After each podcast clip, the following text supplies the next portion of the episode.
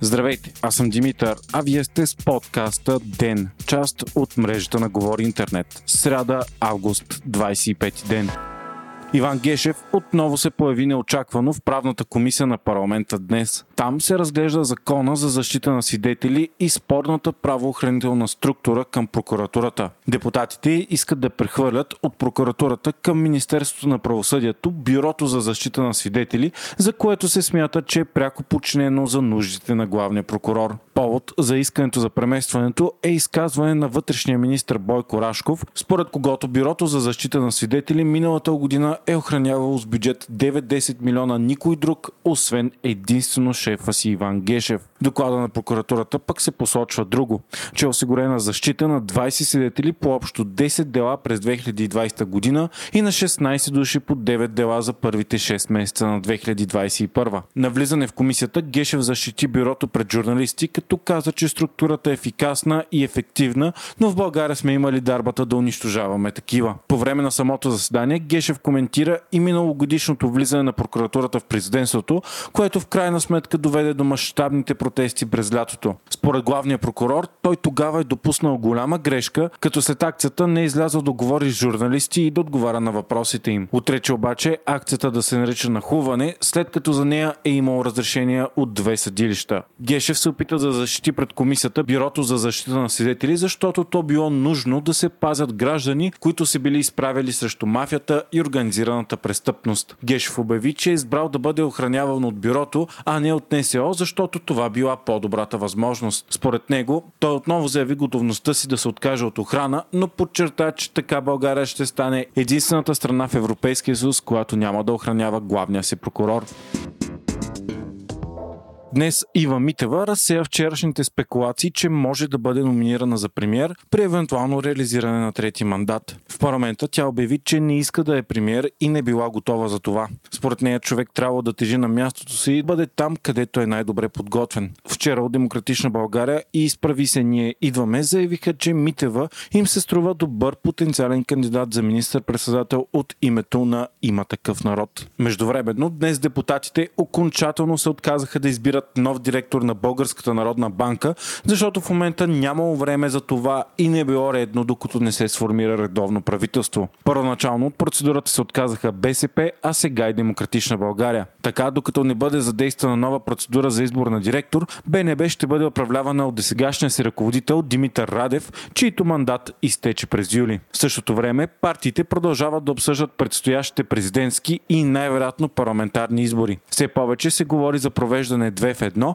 което ще излезе економически по-изгодно и няма да принуждава избирателите да ходят до урните до три пъти в рамките на седмици. Депутатите смятат, че актуализацията на бюджета трябва да бъде прията до началото на септември, а след това парламента може да се разпусне. Проблем обаче остава конфликта между ЦИК и фирмата доставчик, която и обслужва машините за гласуване. Сиела норма.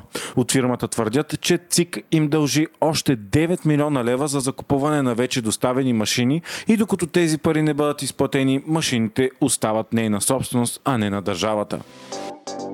България окончателно е в четвърта вълна от COVID-19. По данните до момента изглежда, че тя може да бъде най-силната до момента. Въпреки процента вакцинирани и преболедували коронавируса, очевидно защитата на населението е малка и недостатъчна за стаден имунитет. А сега доминиращия делта вариант е много по-заразен. Така, днес имаме 1911 нови случая за 24 часа. Това са 8% положителни проби. В болница пък вече са почти 2900 души, от които 250 в интензивното отделение. Починали са 33. Данните са обезпокоителни, защото все още се намираме в летния сезон, когато вирусът се разпространява много по-трудно. Вече знаем, че големите вълни настъпват с застудяването през есента и зимата. Миналата година също имаше повишаване на случаите през август, които подсказваха за силната вълна, която преживяхме в последствие с понад 3000 случая на денонощие. През август 2020 година обаче случаите бяха в пъти по-малко. Към края средно около 130 на ден. В момента те са средно 1300 на ден. Коректно е да се отбележи, че миналата година по това време се правиха по-малко тестове, но дори предвид това съотношението на случаите сега е значително по-голямо.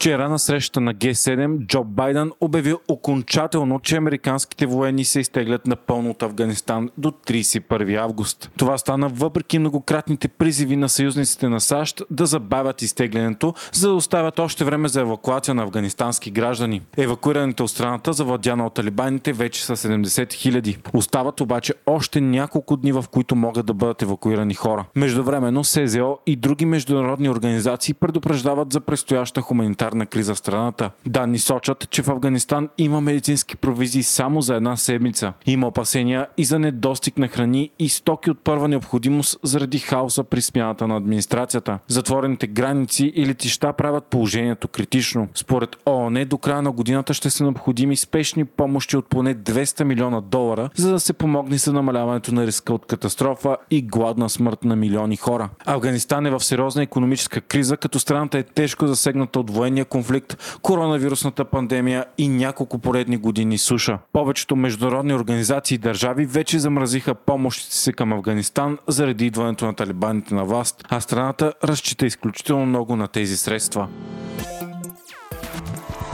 Още от деня служебното правителство ще забрани в следващите седмици внасянето в България на неопасни отпадъци с код 191212. Така ще се спре вноса на бокуци, които могат да се горят и депонират. Темата за хилядите тонове бокуци, които се внасят в страната ни, стана популярна през 2019, след като журналистическо разследване обясни колко много бокуци се внасят в България от чужди държави. През същата година властите в Италия задържаха 17 вагона бокук, който е трябвало да достигне до България. Стана и ясно, че огромно количество отпадъци се съхраняват на площадки на тецове в страната. Свободна Европа писа как в периода 2018 и 2019 Тец Брикел и Бобов дол, свързани с Христо Ковачки, са горили букуци без да имат разрешение, но с подпис от тогавашния замминистър на енергетиката.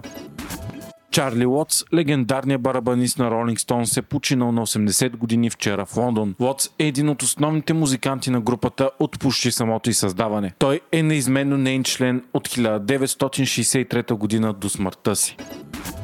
Спенсър Елдън, бебето от една от най-емблематичните музикални корици в историята, тази на албума Nevermind на Нирвана, ще съди групата. Елдън твърди, че е бил сексуално експлуатиран като дете. Той е подал иск в съда в Калифорния срещу множество страни. Живи членове на Нирвана, вдовицата на Кърт Кобейн и звукозаписните лейбъли разпространявали албума. Елдън твърди, че те са произвели детска порнография. На корицата бебето е чисто голо и плува в басейн към бакнота от 1 долар. Мъжът, който е бил на 4 месеца през 1991 година, когато е извършена фотосесията, твърди, че е претърпял до животни щети от снимките на корицата, което в последствие е довело до екстремни и постоянни емоционални проблеми, загуба на образование, приходи и наслада от живота. Елдън иска по минимум 150 000 долара от всеки от 15 обвиняеми, плюс разходите по делото.